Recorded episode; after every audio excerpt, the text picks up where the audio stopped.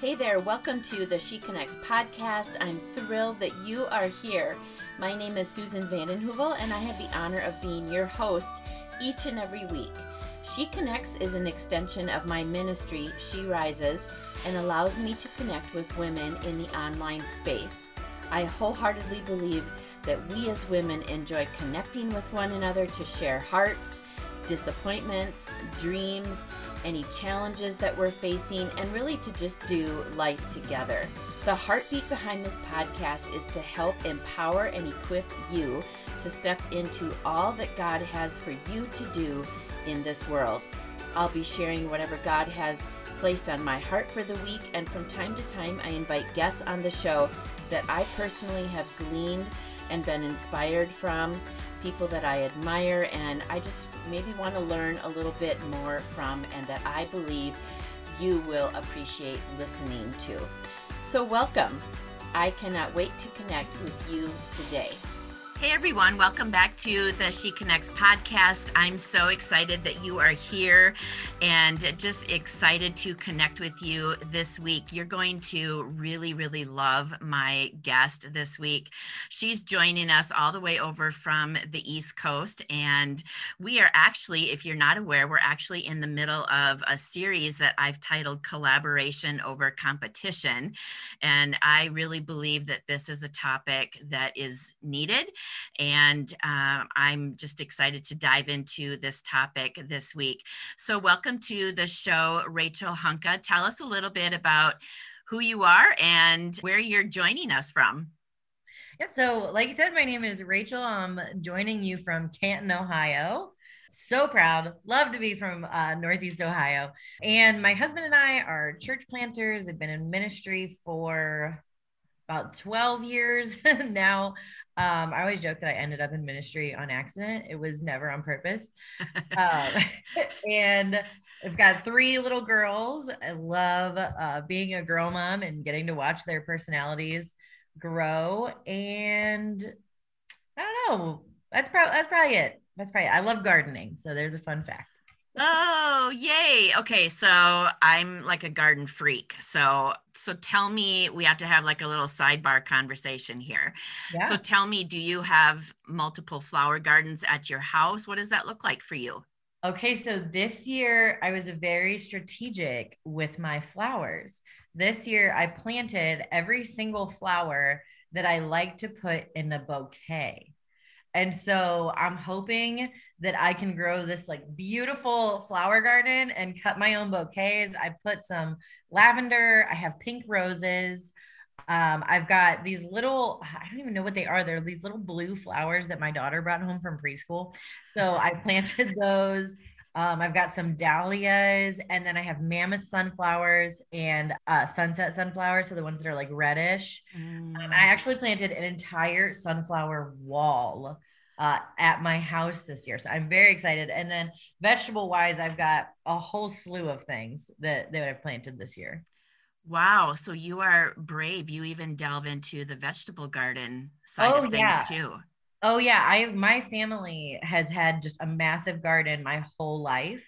And so this actually the last two years I haven't had any vegetables uh, because I've just been pregnant, and it's, you know, I can't I can't weed the garden and take care of it. So I did not didn't plant anything last year um, or the year before, because my kids were just they were at an age where I was just not home during the summer. So I'm very excited to have my vegetable garden back. I really, really missed having that. And okay, so the one hundred dollars question everybody wants to know, do your kids love veggies, or do you have to bribe them? So I have one that absolutely loves every fruit, every single fruit. She will eat everything. And the other one um, will eat. So I'm calling that a win.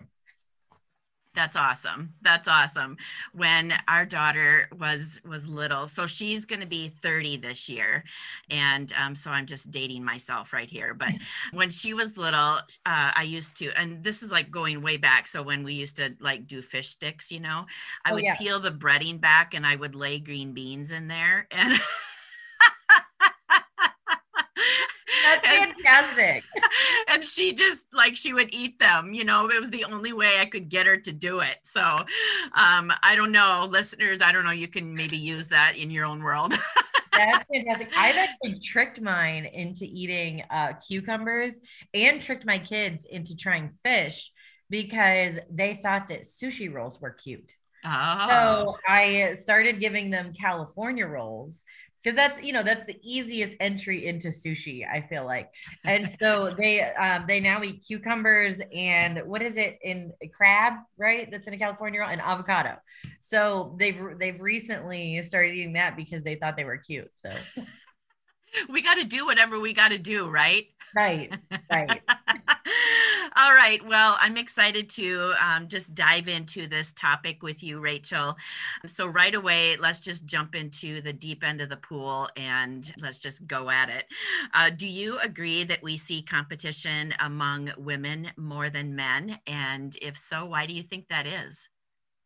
You know, I, it's hard for me to say whether or not I see it more, but as a, as a woman, I definitely experience it way more. I mean, the the competition that I experience versus what I see my husband experience, I would say mine is definitely more intense. It it manifests in a very different way. Being church planters, I feel like there's automatically this weird, uh, there was this weird like territorial thing that I saw happening when we were planting that my husband felt that a lot more. Yeah, it, it kind of, that's a whole nother thing. But uh, as far as like what I have experienced as a woman, mine has definitely felt far more intense. Mm. And I personally, my, my guess, can't say I have statistical evidence for this, um, but my guess is that that happens because there's so many fewer opportunities for women. Yeah. And so we feel this need to compete with one another and say like, well, this is mine. And, and we, when we see somebody sort of creep in on what it is that we're doing, we, we tend to get really combative about it. And, you know, it is, it is hard to find opportunities as a woman, specifically in ministry. And so um, I see where that mentality can come from, but it's, it's not a healthy one. Mm-hmm. It's like a scarcity mindset. Yes, yes, yes. And in my early years of of ministry, I absolutely, absolutely operated from a scarcity mind, mindset. That that scarcity mentality is far more common than it's not, and um, it took it out of that. Mm-hmm. And so, how do we lead ourselves well to avoid competition? You know, for me, it it came from this this new mindset that when when my husband and I, when we opened the community center where our church currently is, we had a community center before we ever had a church. We also, the same way I say I never meant to be in ministry, I also never meant to lead a church. Um, so when we opened this community center, one of the things that we did immediately was go to the ministries in the area and say, hey, what are you doing? And how are you doing it? And um, how wow. can we work together? Because I don't want to do what you're doing. I I don't, and, and we even went as far as to say, I don't want to operate or, or allow someone to come into this building and do what you're doing. Mm. And so that, that was huge in building relationships with the community, in Um, and feeling like we were all on the same team, we're all working towards the same thing, and and just work working alongside one another. We always say my, our favorite phrase is "work smarter, not harder." And so, why am I going to do what the place up the street has been doing for thirty years? They they've been there for thirty years, so clearly they're doing it well. So I'm not going to do the same thing. Mm-hmm. And so that, I mean, when we opened the community center, that that totally flipped so much of my thinking on its head. And and it takes a lot of practice. Like, part of leading yourself well is what it says in scripture of taking every thought captive. Just because you become a Christian and just because you enter into leadership doesn't mean you're not going to have struggles. So part of getting out of that scarcity mentality was every time that crept into my head saying, wait, hold on. Where did that thought come from? Mm-hmm. Why did I think that? And do I even believe that? Do I even actually believe that? Or is that just a thought that popped into my head, and I need to address it. And so when I would feel this spirit of competition start popping into my brain, I would take a second and I would say, okay, where, where's that coming from? Where is that rooted? Mm-hmm. What is that rooted in? Is it rooted in fear? Because if it's rooted in fear, God did not give me a spirit of fear and timidity, but power, love, and, and self-discipline. Mm-hmm. And so I would, I would get to the root. One of my absolute best friends in the world, she's a counselor, and praise God for her, uh, yes. because she has kept me from having to go to counseling because I just call her. Yes. I, always, I always joke that I go to counseling in my text messages like eight times a day um, because I just text her. And um, she taught me so much about where our thoughts are rooted. And she has taught me to look for the underlying issues, mm-hmm. because most of the time our issues in relationships, our issues in our thoughts, our issues with anger and stuff like that, it's all um, anger itself. Anger is a secondary emotion. So mm-hmm. when I would, when, when an angry thought, I feel, I, I don't know if you're an Enneagram, but like I'm a one wing nine, anger is my life. So, so When I would when I would see something that would evoke anger and that spirit of competition within me, I would sit there and go, okay, Jordan told me that anger is a secondary emotion. Why do I feel anger right now? I feel anger because I am sensing that my own ministry or my own thing is on the line. Why do I feel that way? And, and just start like leading myself, like know yourself to lead yourself. It's a phrase that my husband uses all the time in his leadership consulting. And it's just, that has been huge for me, is naming, naming the root of why I'm feeling and why I'm thinking certain things. Yeah. Okay. So this is so good. I feel like we could do a whole separate episode on getting to the root of things. Oh my gosh. Um, because I, I so wholeheartedly agree with you that, you know, and I think that it takes intentionality, you know, to, yeah. we have to be aware, you know, and, and I don't know about you, but for myself to not be passive, you know, when those thoughts are, yeah. are coming in, I need to be I need to be proactive. I need to, you know, kind of stop and trace it back. Where did that come from? Why am I feeling that way? Why am I thinking that? And, you know, coming at it from that root level. Uh, so good, Rachel. I don't know. I may have to have you back on the show to talk about just mind matters. Yeah. You know, well, no, you need Jordan for that, because let me tell you, that's just me texting her and being like, hey, here's the wisdom of my extremely smart best friend. Uh, but no, like one of the things, one of the things that I think has helped me the most has been just allowing myself to process a thought when I have it. And so don't stifle it down. I have a great big Italian family. Every emotion is on its surface at all times. Mm-hmm. And so um, allowing myself to process things as they come into my mind, instead of stifling them so that I implode later, that has helped me immensely. Because mm-hmm. as the as those thoughts pop in, sometimes even if, if my kids are going wild, I'll pull out my phone for like a sentence in my notepad app. Like, hey, here's a thought. You need to, you need to process this because this just crept in.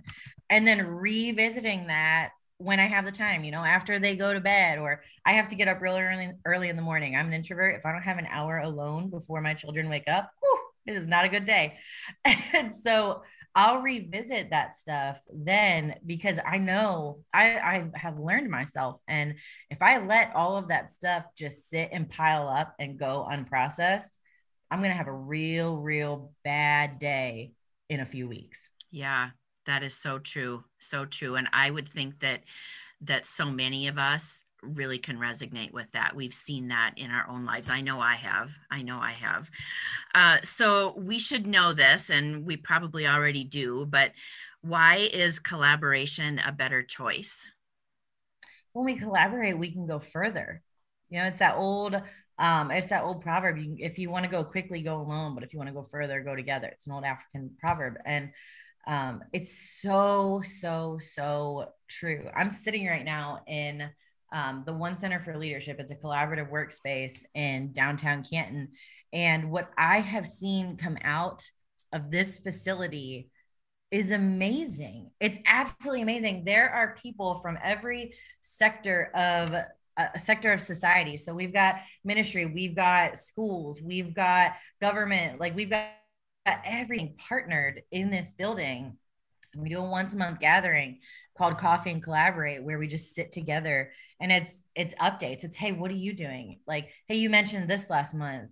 How can I jump in on that? Because I freed my calendar for that day. It's, it's as simple as like, wow. you know, people saying, hey, I've got a conference on this day. So then I hear that and I go, okay, I'm going to make sure that I don't schedule a public event on that day so that our events aren't competing. So that, so that we have people who are growing in their leadership in this space and then growing in their faith in this space, because if we're growing in both, man, watch out. Yeah, that is so good. And so I'm just curious, when you started that, having these conversations with those people right inside your own community and collaborating with them, did you find that they were a little surprised by someone reaching out and saying, hey, how can we collaborate? Because I feel like it's, it can be, depending on where someone is at, it can be kind of a, just a question that isn't heard, you know? Right. Right. I mean, I feel like in the beginnings, uh, first met with surprise, like, oh, you didn't, you didn't need anything. You just wanted to, to sit down. Like you just wanted to meet with me. And, you know, it's sad that that's surprising. We should actually be upset that that's a surprising question. Come on. Yeah. Right? Like it should, when I, when I read scripture and when I look in the book of Acts and we look at the early forming of the church, people worked together. Yeah. Right? Like when they were organizing, it was, hey, if you want me to do this job, then I need you to do this job. And I need somebody else to do this job. It was, it was all under the church and it was all working together. Mm-hmm. And, and it was, you know, it's this spirit of divisiveness and, um, and competition that, that tore things apart, you know?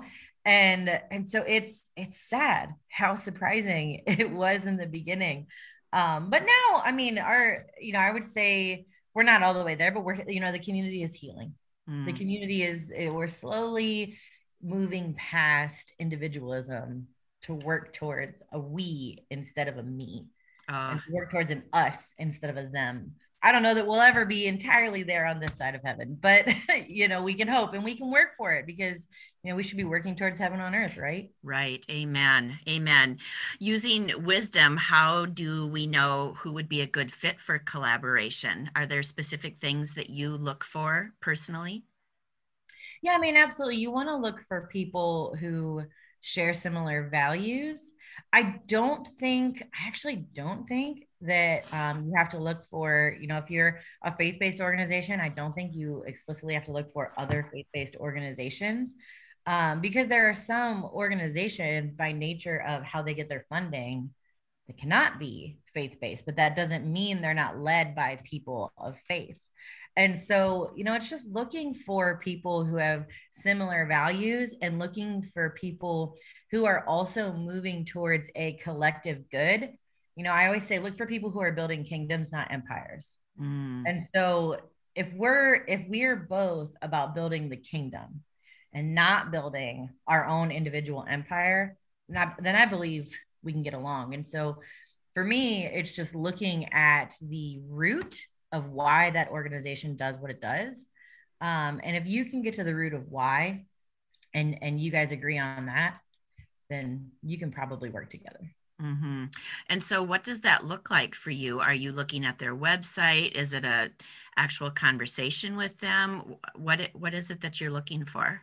Well, I think you want to look at websites to start, you know, because that's the public statement. Um, and so you want to start there, but then it doesn't end there. I mean, I think for me personally, I've got to sit down face to face with somebody to see how I truly feel and, and to ask them questions and, um, and, and always ask with an open spirit. You know, you, there's a difference between asking and interrogating, right? Right. So you don't want somebody to feel like they're being interrogated. It's sort of like a, um, sort of like speed dating, you know? Like you're sitting in front of somebody and you're like, hey, so tell me about this and tell me about this. And what do you think of that? And, and you can typically figure that out. And, you know, my favorite place to have those kind of meetings is in a restaurant, because I wholeheartedly believe you can tell everything you need to know about a person by how they treat a server. Yeah. And so I, I love to take those kind of meetings in a place where you are interacting with people in the service industry, because, mm-hmm. uh, you know, I think I can tell all I need to know mm-hmm. by how you treat your server. Mm-hmm. Oh, Rachel, that is so good. Uh, so good, really. So how do you model collaboration over competition in your life? I know that you've shared bits and pieces already, but tell us a little bit more about what that looks like in your own life. You know, in my own life, it's taken me a little, a little while to get to this point, but I've kind of taken a position that if uh, one of my friends runs a business, I'm going to support it, mm. whatever it is. What literally, when I say whatever, I mean, whatever it is. Did you open a coffee shop? Great.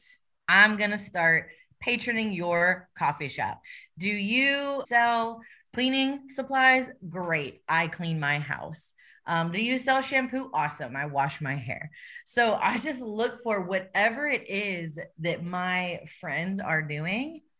And that's, that's where I start, because if you don't do that in your own daily life, you're not going to do that in how you run your business and how you run your organization and how you engage with your church. If you can't do it in your own personal circle, you're not going to do it anywhere else. And mm-hmm. so that's where I started. Mm-hmm. And so have you seen that on, on the flip side of that, where people are, you know, helping you and coming alongside you and what you're doing? Oh yeah, definitely. Um, but at the same time, I do not, I have made it, uh, I have made it a practice to not check my lists and lay them side by side. So for example, what I mean by that is, like, I do not, I do not look at who follows me on social media. I do not look at that. I do not look at who has bought from my personal business. I can honestly tell you, I have never looked at the tithe list for our church. I don't look at any of that, because I do not engage in support in a conditional fashion. Mm. So I'm not giving my support and I'm not giving my uh, collaboration only to get it back. Mm-hmm. That's not why I'm doing it. And so I purposely do not look at who is reciprocating. Now, it, if I am collaborating and I start to sense, hey, this person is taking advantage. Yeah, I'm I'm going to pay attention to that nudge from the Spirit. And if I start to feel a little bit like, ooh, I feel like maybe you started as kingdom, but you're moving towards empire, I'm going to pay attention to that inclination, um, because I'm going to trust the way the Spirit is leading. But I'm not, I'm not going to, in a on a regular basis, withhold my generosity or withhold my collaboration or collaborative spirit um, just because I'm hurt because you didn't do it back. Mm-hmm. Uh, because I, I do believe that people learn how to collaborate and they learn how to work together by seeing it modeled. We've got to see it somewhere. And so if I'm able to do that, then I'm going to do that. Oh, that is so good. So good, Rachel. What a, what a great illustration that you just shared of how, how this works. And even, I think, putting some tools in our toolbox to begin to take steps toward this. Uh, thank you so much for sharing that. So it's such a great segue into my next question. Share with listeners what it looks like to champion other women, knowing that when she wins, we all win. Oh my gosh. I, so I just, talked about this the other day with somebody of like, it costs zero dollars. It is entirely free to hype up your friends. It is entirely free. It costs absolutely no money. If you have no financial, uh, financial gap in your life, guess what? It costs nothing to speak kindly about other people. Yeah. And so I have made it a habit to be a fan of my friends. Mm-hmm. Be a fan of my friends. My friend is launching a business and she just posted about it on her Instagram. I'm going to share that post because it costs no money to share that post. If my friend, I feel like, is struggling with her kids, because let's be serious, sometimes kids are rough, then I'm going to, I'm going to do something for her, whether it's, hey, why don't you drop your kids off today and just go get some coffee and drive in the car and listen to a podcast?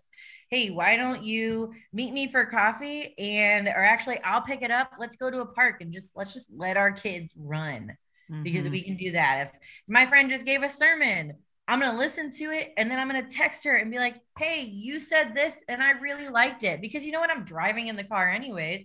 So how about if instead of listening to music, I listen to her sermon, or, you know, whatever it is, just hype your friends, hype yeah. your friends. It doesn't cost anything to do yeah. that. Yeah. And I think that even with that, just reaching out and saying, hey, I'm just thinking about you. And I just yeah. want you to know that I believe in you. I believe in, you know, the message that you're carrying. I believe in the content that you're creating in the world. I just want you to know I'm thinking about you, and I'm, I'm championing and cheering for you. I mean, wow. I, you know, I mean, we just never know if we follow that prompting of the Spirit that that person, that friend needed to hear that at that moment. Yeah. I mean, something I've realized since we started leading a church, this is five years ago now, um, is that pastors only hear the bad stuff. Yeah. Nobody ever goes to their pastor and is like, hey, just want you to know I like that shirt. Like, nobody does that. Um, it's, you only get called when stuff is hitting the fan. And so as a way to just model sharing encouragement, I have started every time I think something good about somebody, whether I'm just, you know, scrolling Instagram or driving in my car and I'm like, you know what, I'm really thankful for this person, whatever it is, I send that person a message. And I don't care who they are. I literally D M'd Bianca Althoff the other day on Instagram because I was like, hey girl, I just want you to know that your podcast the other day, I'm still thinking about it. And I D M'd her about that because, you know what, She pro- she's leading a mega church. I'm sure she's got people on her back all the time. I, uh, driving here actually to sit down and get on this, I sent a voice memo because I want to text and drive. Just sent a voice memo to a friend of mine that I was like, hey, you know, God has put you on my heart almost every day this week. And so I just want you to know that whatever you're going through, whatever you're seeking God on, he's putting you on the mind of people. It, why not? You know, why, why, why not tell people when we think good things about them? Yeah. Yeah. And, you know, I would just encourage, and I think Rachel would too, if you're listening today, you know, if you have had someone on your heart for a while, you know, it, just reach out, send a text message, or I don't know, drop them a card in the mail if you have their address, whatever the thing is. Um, you just never know what that person, you know, if they're not really up close in your life, you never know what they're just kind of walking through, and your encouragement could be the exact thing that they needed at that moment to just keep going, to just keep putting one foot in front of the other and spurring her on or him on in, in their faith and in whatever it is that they're doing for the kingdom. Oh, so good. So speak to the woman listening today that may have had a poor experience collaborating with someone and feels hesitant to try again. Ah, uh, we all have. First and foremost, I want you to know, like, listen closely, turn the volume up wherever you're listening. We've all felt that. We have all been burned in collaboration. I cannot think of one single person who has not been burned in collaboration. Honestly, even as simple as when you have a child and it comes out looking exactly like your husband. Like, I just carried that thing for nine months and did all the work, and now it looks just like you. Congratulations. Like, we've all felt it in some capacity, but keep going. Mm-hmm. Keep going, because there you will find that like-minded person. Mm-hmm. Will. You are not the only one who has had the idea or thought the thing or, or tried to create the organization. Whatever it is, you are not the only one who has thought that. And there is someone who is meant to collaborate. with you. And the reason those other things didn't work out is because that wasn't your person. That wasn't your space. That wasn't your church. That wasn't your small group. That wasn't your people, whatever it was, whatever it was. Do not hold the sins of broken people as equal with the character of God. Ooh, say that again, Rachel. That's so good. Don't hold the sins of broken people as equal with the character of God. It is not God who burned you in collaboration. It is a fallen, sinful person who has experienced the same repercussions of sin entering the world that you have. God did not do that to you. That person did that to you. Mm-hmm. So yeah. keep going. Yeah. Keep going. Yeah. And you were created for community. Uh, God never created any of us to do life alone. We need you, and we need what, what you uh, bring to the table, and whatever it is that God has placed on the inside of you, it's needed. It has value, and um, there's a place for it. So uh, we need you. And we we're sorry that, that you maybe have experienced that, but there are, there are, other people out there. There's a healthy community for you. And because God wants that for you even more than you do, if you pray and invite him into that, he will bring those people into your life. And so we just pray that over you, that, you know, that your eyes will be open to be able to recognize the answer to that prayer. So we, we believe in that for you. All right. So as I'm wrapping up this week's episode, of my final question, why isn't it, and we're already kind of talking about this, but why isn't it going solo optimal for us? And how do we walk through seasons of building relationships? Listen, I am an introvert. It might not seem like it, but like I'm thriving right now because there's nobody else in this room. And I know that at the end of this conversation, I'm going to feel excited because we did something fun, but then I'm by myself again. I am an introvert. Like I would ten times, right, right. I am ten times out of ten going to choose doing something alone. But oh my gosh, the lessons and the people and the pieces of God that I would have missed out on had I done that. Mm-hmm. I, I can't even, I can't even comprehend how much of who God is I would have missed if I would have done things alone.